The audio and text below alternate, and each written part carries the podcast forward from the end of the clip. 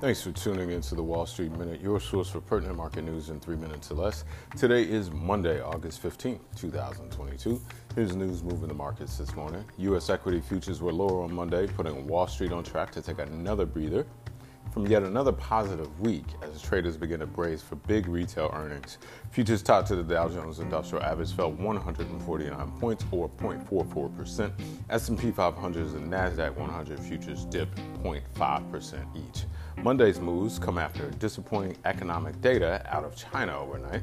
The country's central bank also cut rates unexpectedly, raising concerns over China's economic recovery.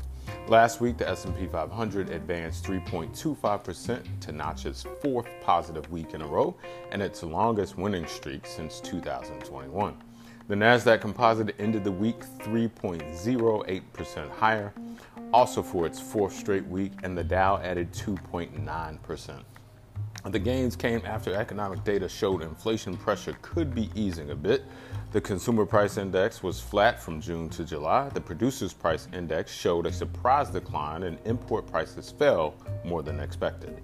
That helped to relax investors that should be eager to call the mid June lows the bottom of the cycle.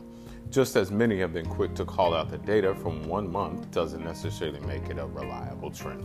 Investors are also looking ahead to the week of earnings from big retailers, including Home Depot, Walmart, Target, and others and listening for cues on how their businesses have been affected by inflation and other macro challenges in the most recent quarter.